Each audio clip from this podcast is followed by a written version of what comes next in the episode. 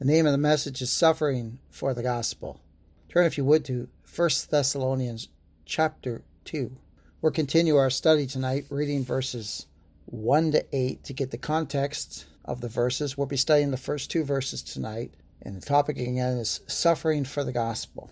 First Thessalonians chapter two, verse one. For yourselves, brethren, know our entrance in unto you, that it was not in vain, but even after that we had suffered before and were shamefully entreated, as you know, at Philippi, we were bold in our God to speak unto you the gospel of God with much contention. For our exhortation was not of deceit, nor of uncleanness, nor in guile. But as we were allowed of God to be put in trust with the gospel, even so we speak, not as pleasing man, but God, which trieth our heart. For neither at any time used we flattering words, as ye know, nor a cloak of covetousness, God is witness. Nor of man sought we glory, neither of you, nor yet of others, when we might have been burdensome as the apostles of Christ. But we were gentle among you, even as a nurse cherisheth her children. So being affectionately desirous of you, we were willing to have imparted unto you not the gospel of God only, but also our own souls, because ye were dear unto us.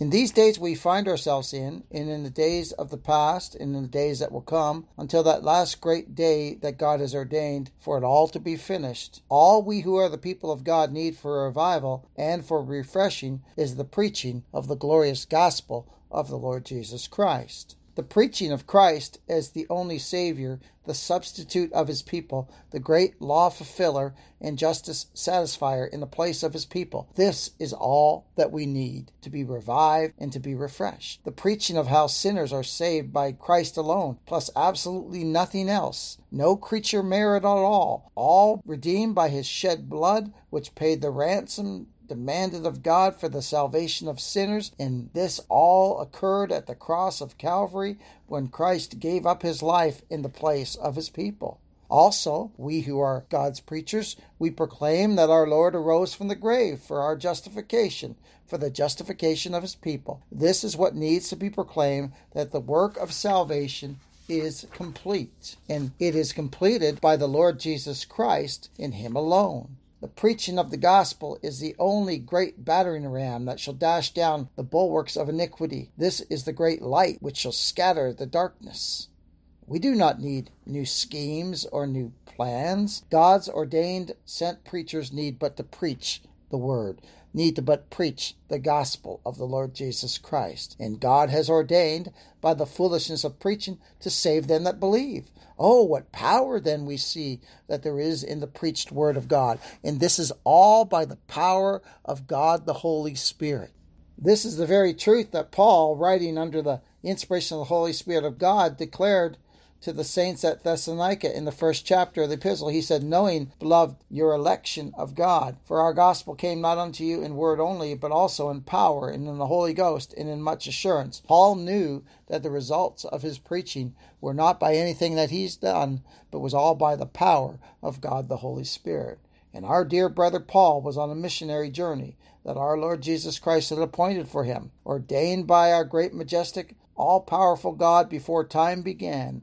And those who were with him were there with Paul because of God's eternal purpose as well. The door that was open for them to go into Macedonia was according to God's perfect eternal plan. And the opening of Lydia's heart to believe the gospel that Paul preached was by the life-giving power of God the Holy Spirit. And this was also predetermined by God before this world was created. The painful scourging from the wicked men in Philippi that Paul and Silas received for preaching the gospel and being thrown into prison was all part of God's sovereign, eternal plan.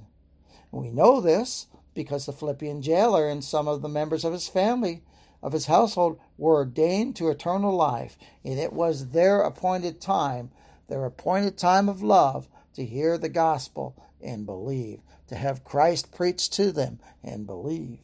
God himself directed Paul and his company to go from Philippi to Thessalonica. Opposition from those who hated the Lord Jesus Christ and his gospel were just as much part of God's ordained plan as his elect who received Christ Jesus our Lord. In his gospel, we see this spoken of in verses one and two.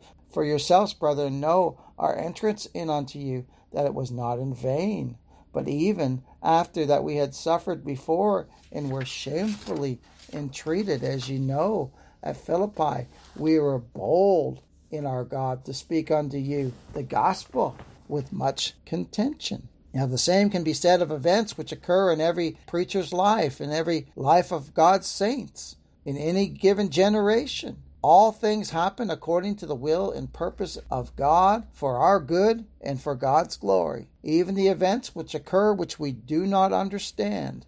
Now, in the first chapter of First Thessalonians, which we finished in our last study, Paul commends the saints at Thessalonica for their love for the Lord Jesus Christ and their love for his gospel and their love for one another and for continuing in the faith, even though they had suffered much affliction for doing so. And we see he continues to exhort them in chapter two. Let's read verse one again of this chapter. For yourselves, brethren, know our entrance in unto you, that it was not in vain. How this truth must have blessed Paul's heart in the hearts of the Thessalonian believers. What joy this must have brought them, knowing that the preaching of the gospel at Thessalonica was not in vain. Paul knew that he could plant the seeds of the gospel truths, and others may water, but he knew that only God can give the increase. Now, the earnest, sincere desire of all of God's preachers is to see sinners come to Christ by the gift of God's faith, by the regenerating power of the Holy Spirit of God. But we who are the called of God to preach his gospel, we know that the Holy Spirit is the only one who can regenerate a lost sinner. He's the only one who can regenerate those we preach to. He's the only one who can make the gospel of God's grace in and through Christ alone effectual to the sinner. And God has ordained by the foolishness of preaching to save them that believe. Therefore, the gospel must be preached, and it cannot be compromised. The preacher dare not water down the word of God to try to make it palatable to the natural man. Now, the word of God admonishes God's servants to be gentle unto all men. Peradventure, perhaps, God will give them repentance to the acknowledging of the truth. Second Timothy chapter two, verse twenty-five. But being gentle does not mean that we are to hide the truth. No, as the truth is what our Lord uses to set his born-again, blood-washed children free. Paul is going to address the consequences of preaching the gospel in this chapter. And we can see in our text that there's a cost to preaching the gospel. Paul and Silas were cast into prison for preaching the gospel. We count ourselves blessed that we live in a place where the preaching of the gospel is not done under threat of death. But it is not so in much of this earth. Even now, there are those in this world who think it their sacred duty to kill any who name the name of Christ. And Paul is not dealing with a general hatred to the gospel that is common to all men who have not faith. No, he's speaking of the ministry that God has assigned him to, and specifically of his time in Macedonia among the Philippians and the Thessalonians, as we will see in this chapter. In the previous chapter, he spoke of the manner of man that he and Timothy and Silvanus was among them. In this chapter, he continues that theme, but centers more on the manner of preaching or the attitude he came in and preaching the gospel to them, having been sent by God to do so. And every gospel preacher is sent by God to preach and proclaim the gospel. If the gospel isn't preached, if people don't hear, then we know that no one No one will call upon the name of the Lord for salvation until they believe that he is our sovereign creator who became a man so that he could redeem his people from the curse of the law. If the gospel isn't preached, if people don't hear, then no one will believe that the Lord Jesus Christ by himself purged our sins, the sins of his people, by his perfect obedience to the will of God, his obedience unto death, even the death on the cross. And this was God's will that moved him to shed his precious blood on Calvary's cross to give his life for us. If the gospel isn't preached, if people don't hear, then no one will believe that Jesus Christ has risen from the grave and has entered into heaven to appear in the presence of God for his elect. If the gospel isn't preached, if people don't hear, then no one will believe that Jesus Christ is the blessed surety of his people, who as the risen, exalted God-man by his sovereign power will make sure that all of his chosen blood-bought children are kept by faith unto salvation. If the gospel isn't preached, if people don't hear, then no one will have the assurance the saints at Thessalonica had, the same assurance that God gives all of his born-again, blood-washed people Unless they believe the true gospel of God's sovereign, electing, redeeming, sanctifying grace, they will not have this hope. And we know that absolutely no one is going to believe the truth unless they hear the truth. And no one is going to hear the truth unless God sends one of his ordained ministers to preach the truth. We know that no one is going to believe the truth. They hear the gospel unless God, the Holy Spirit, regenerates them, which means they're born again. He regenerates the lost sinner, making the gospel of salvation in and through Christ alone effectual for the glory of the Lord Jesus Christ, our Savior. Now, when Paul brings forth that his coming to them was not in vain, this brings forth also that he did not come to them with the gospel in pomp or circumstance or in vanity. He came in meekness, beloved. This was Paul who, by the grace of God, he came in meekness. As a man, he could have come otherwise. He was a gifted lawyer, a student of the word. He studied at the feet of one of the most famous teachers during his time, and he would have been able to come to them as a great theologian. But he did not trust in his flesh. He did not trust in what he knew. Also, he knew that the power of the gospel he preached in its efficaciousness did not rest in the realm of men, but in the Holy Spirit of God. The suffering and shameful treatment he refers to in verse two is that which he encountered after the church at Philippi was established in Lydia's house. There is no indication that Paul openly spoke against the manifold gods of the Macedonians, but the gospel has a way of assigning things, especially false gods, to their proper place, in that they're just idols, worthless idols. Now, people were turning away from their idols. We know that from the first chapter, that the Thessalonian believers, they turned from idols to worship the one true and living God. So people were turning away from their idols, all by the grace of God. And this was affecting those who made the idols. Their religious-based economy, it began to suffer. And Paul was tinkering with man's treasures when he was doing that, with their pockets in their eyes. And they decided that Paul and Silas were better off in jail. And we know that their venom was simply an instrument employed by God in the providence of salvation, because we know, beloved, there was a jailer in Philippi who was one of the elect, who had to receive the gospel in the power of the Holy Spirit. He would now hear the word in power, not in word only. No, some of the prisoners, no doubt, heard the word, but they didn't hear it in power, as the Philippian jailer did, but he must, by the will of God and the decree of God, he must hear the word of God with power, because it was part of God's almighty purpose that he must hear the gospel. He was ordained by God to experience the sovereign almighty power of God in the saving of his soul. He had to hear the gospel, beloved, because his sins had been paid for. They had been remitted on the cross, paid in full by the Lord Jesus Christ. Let's turn to Acts chapter sixteen. And we'll look at this portion here in verses twenty-five to thirty-one. And at midnight, Paul and Silas prayed and sang praises unto God, and the prisoners heard them. And suddenly there was a great earthquake, so that the foundations of the prison were shaken. And immediately all the doors were opened, and every man's bands were loosed. And the keeper of the prison, awakened out of his sleep, seeing the prison doors open, he drew out his sword and would have killed himself, supposing the prisoners had fled. He knew that if any of the prisoners had fled, that it was a death sentence for him. But oh, the restraining power of God. He kept all those prisoners right there. Not one of them took off. What do you think would happen if a prison door suddenly swung open all through this country? Well, people take right off. They take right off. But we see here the almighty power of God's hand. We see that God's restraining power is on display here, because not one of the prisoners had fled. And look in Acts sixteen, verse twenty-eight, but Paul cried with a loud voice, saying, "Do thyself no harm, for we are all here." Then he called for a light and sprang in and came in, trembling, and fell down before Paul and Silas and brought them out and said, "Sirs, what must I do to be saved?" Well, there's nothing you can do to be saved in your own self. Look, look at this wonderful answer, this wonderful answer that Paul and Silas give him. And they said, "Believe on the Lord Jesus Christ, and thou shalt be saved in thy house." Oh, well, and he was granted faith to believe, wasn't he? And he believed. He trusted Christ. So the gospel preacher, he stands up and proclaims the word of God amidst resistance, sometimes from within the church and sometimes from without. just as Paul did in Philippi in the midst of contentious men.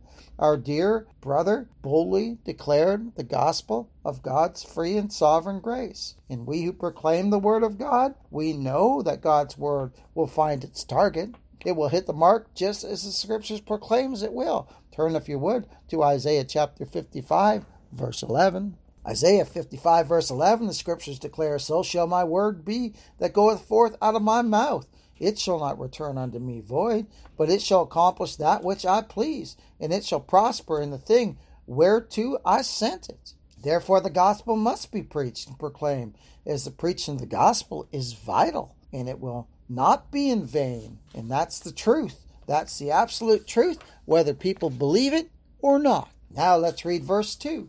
"But even after that, we had suffered before and were shamefully entreated, as you know, at Philippi. We were bold in our God to speak unto you the gospel of God with much contention." We see then that even after Paul and Silas were treated shamefully, as they were scourged and thrown into the prison while they were in Philippi, even though they were not criminals, they were still scourged and cast into prison, treated shamefully. The only thing they had done that offended these wicked men in that city was to preach the gospel. Even though all these things had occurred, they were still bold in preaching the gospel to the Thessalonian believers, because they knew, beloved, they knew that their labor was not in vain. Now, beloved, you would be surprised by the number of professing Christians who, when a little wave of worldly trouble rocks their little vessel, their little boat of life, they make statements like, "Well, if God's going to let something like this happen to me after all I've done for him, I quit. I don't want to have nothing to do anymore with Christianity." Well, we know people who've said that kind of thing, eh? In religion, you'd hear it all the time. You'd hear it all the time. Do you know why they say things like that? Because they were never Christians. They had empty professions, and they had nothing to do with God in the first place. And God has had done absolutely nothing for them. All they had done was made an empty religious profession. God keeps his sheep. He keeps them, and he keeps them in the faith. He keeps them in the faith. Not only did Paul and Silas continue to preach the gospel after they suffered excruciating pain for doing so at Philippi, but like Peter and the other apostles, they counted it all joy that our Lord Jesus Christ had counted them worthy to suffer for his glory. Listen to Acts chapter five, verses forty-one and forty-two. The apostles had been arrested for preaching the gospel, and the religious who's who, they had told them to stop. "You can't be preaching that gospel anymore. You need to just stop." Look over in Acts chapter five, verses forty-one and forty-two. The council had told them to stop preaching the gospel, but Peter and the apostles departed the council rejoicing. Look at Acts five, verse forty-one and forty-two. "And they departed from the presence of the council rejoicing that they were counted worthy to suffer shame for his name." And then look what it says in Acts five, forty-two. Did it stop them from preaching the gospel? No way at all. No way at all. And daily in the temple, it says in Acts five forty-two, "And daily in the temple and in every house, they ceased not to teach and preach Christ Jesus." God's preachers, whether we're preaching in the pulpit, or whether we're talking to someone on the street, or whether we're talking to someone we know, if the Lord opens up a door of utterance for us, we will speak boldly about the things that Christ has done for us. Oh my! It's wonderful. Christ is the Savior of my soul. I love this song. He's the Savior of my soul. He's the only one who saved my soul. And I'm telling everybody I know, if the Lord gives me opportunity, opens up those doors of utterance, I'll tell them about Christ. It's wonderful. It's absolutely wonderful, the salvation that the believer has in Christ. So even though they were taken to the council, the apostles, they didn't stop preaching the gospel. No, even though the council told them, "You can't do that." Well, it says, "And daily in the temple and in every house, they ceased not to teach and preach Christ Jesus." Christ is their all in all. He's everything to them. He's absolutely everything to them. Now, Paul, Paul in Silas, it says in verse two, "But even after we had suffered before and were shamefully entreated, as you know, at Philippi, we were bold in our God to speak unto you the gospel of God with much contention." They faced much contention, didn't they? They faced much opposition. But they just kept preaching the gospel, knowing that it is the power of God unto salvation. They just kept preaching and proclaiming the gospel of the free grace of God in Christ, that salvation is in and through the Lord Jesus Christ and Him alone, that the believer is only redeemed by the precious blood of Christ, that our sins are bought and paid for by the precious blood of Christ, that we are clothed in the spotless righteousness of the Lord Jesus Christ, who is the Lord our righteousness. Oh, He's the only one who's our salvation. And Paul knew, beloved of God, Paul knew he had no confidence in the flesh. We know that. He had no confidence in his own strength. And I'll tell you what, every gospel preacher has no confidence in our own strength. No, we don't. And Paul had no confidence in the flesh. And he said, who's sufficient for these things? Who's sufficient to preach the gospel? My, we're all unprofitable servants, aren't we? Yeah. We're all sinners saved by grace. And so Paul knew that he did not preach the gospel in his own strength, in his own boldness. Their boldness that they preached the gospel with was not in the flesh. They were bold unto God. They were bold unto speak the gospel of the Lord Jesus Christ, which we see clearly set forth in verse two in the latter part of the verse. We are bold in our God by His strength, to speak unto you the gospel of God with much contention. Beloved of God, it was Christ working in them that gave them this boldness that they had. And we see that they preached the gospel in Thessalonica amidst much contention. And we know that's much contention from wicked men, from wicked men. And these faithful servants of the Lord Jesus Christ had no way of knowing what these wicked men might do to them when they went into Thessalonica. They had no idea what these wicked men would do to them. Now, from experience, they knew what wicked, self-righteous religionists might do. They knew that. They had tasted that before, hadn't they? But our Lord Jesus Christ had called them to preach His gospel. And by His grace, and by His strength, and by His power working in them, working in them, they were bold to, in their God to continue to preach the same gospel, the only gospel that brought such painful sufferings upon them at Philippi. And this is true of every single preacher of God. We preach the gospel by His strength, by His strength. And we preach the same gospel that Paul and Silas and Timothy proclaimed, salvation in Christ and Christ alone. And this should encourage all the saints of God. This should encourage those who are called to preach the gospel. And this should also encourage all who are called to be faithful witnesses of the Lord Jesus Christ and His gospel. And that's all His elect. Never forget that right from the beginning of our glorious walk by faith with our Lord Jesus Christ, we are made aware of the hatred that is in the hearts of unregenerate people. Did you know in your unregenerate state the hatred that natural man has for Christ and for the gospel? Have you ever thought about why you despised Christ so much in your natural state? Why you did not want to hear the gospel in your natural state? Was because all men are dead spiritually in our natural state. So we know, and I know I experienced this right from the beginning of my conversion. And I know you did too. People looking at you like, what happened? What's happened to them? Why are they different? And the hatred in unregenerate men's heart is very quickly manifested to the born-again, blood-washed child of God, even at the beginning of their walk. And it just becomes more and more manifested as we walk and journey through this world. And we just marvel that we were in the same state, but our great God has had mercy upon us. We are born again by the Holy Spirit of God. We're granted faith to believe on the Lord Jesus Christ. We are given a hunger that thirsts after righteousness, which is the Lord Jesus Christ. We hunger and we thirst after righteousness. We desire now to hear the gospel of the Lord Jesus Christ. It gives us such peace and such joy to look into His word and to hear the gospel preached. And our own loved ones sometimes, members of our own family, and those who we socialized with at one time, our co-workers, especially those who are steeped in false religion, will let us know right away that they want nothing to do with the Christ of the Holy Scriptures, nor His gospel that gives Him all the glory. That is the difference between what we believe and what religionists believe. We give all the glory to God, everything, from beginning to end. Salvation is of the Lord. He gets all the glory. In religion, well, man wants the, the glory in himself. He has to say, I made a decision for Christ. I did this. I, I, I, I, I. Well, the middle letter of sin is I. S I N. My. And I know I speak from experience because I was right there. I was right in the midst of that stuff. Self-seeking, Vicki and I, we call them glory seekers. People seeking glory for themselves. Glory seekers. And that's what I was in religion. That's when I was in religion. I was blinded by my own self-righteousness. Oh my, praise God.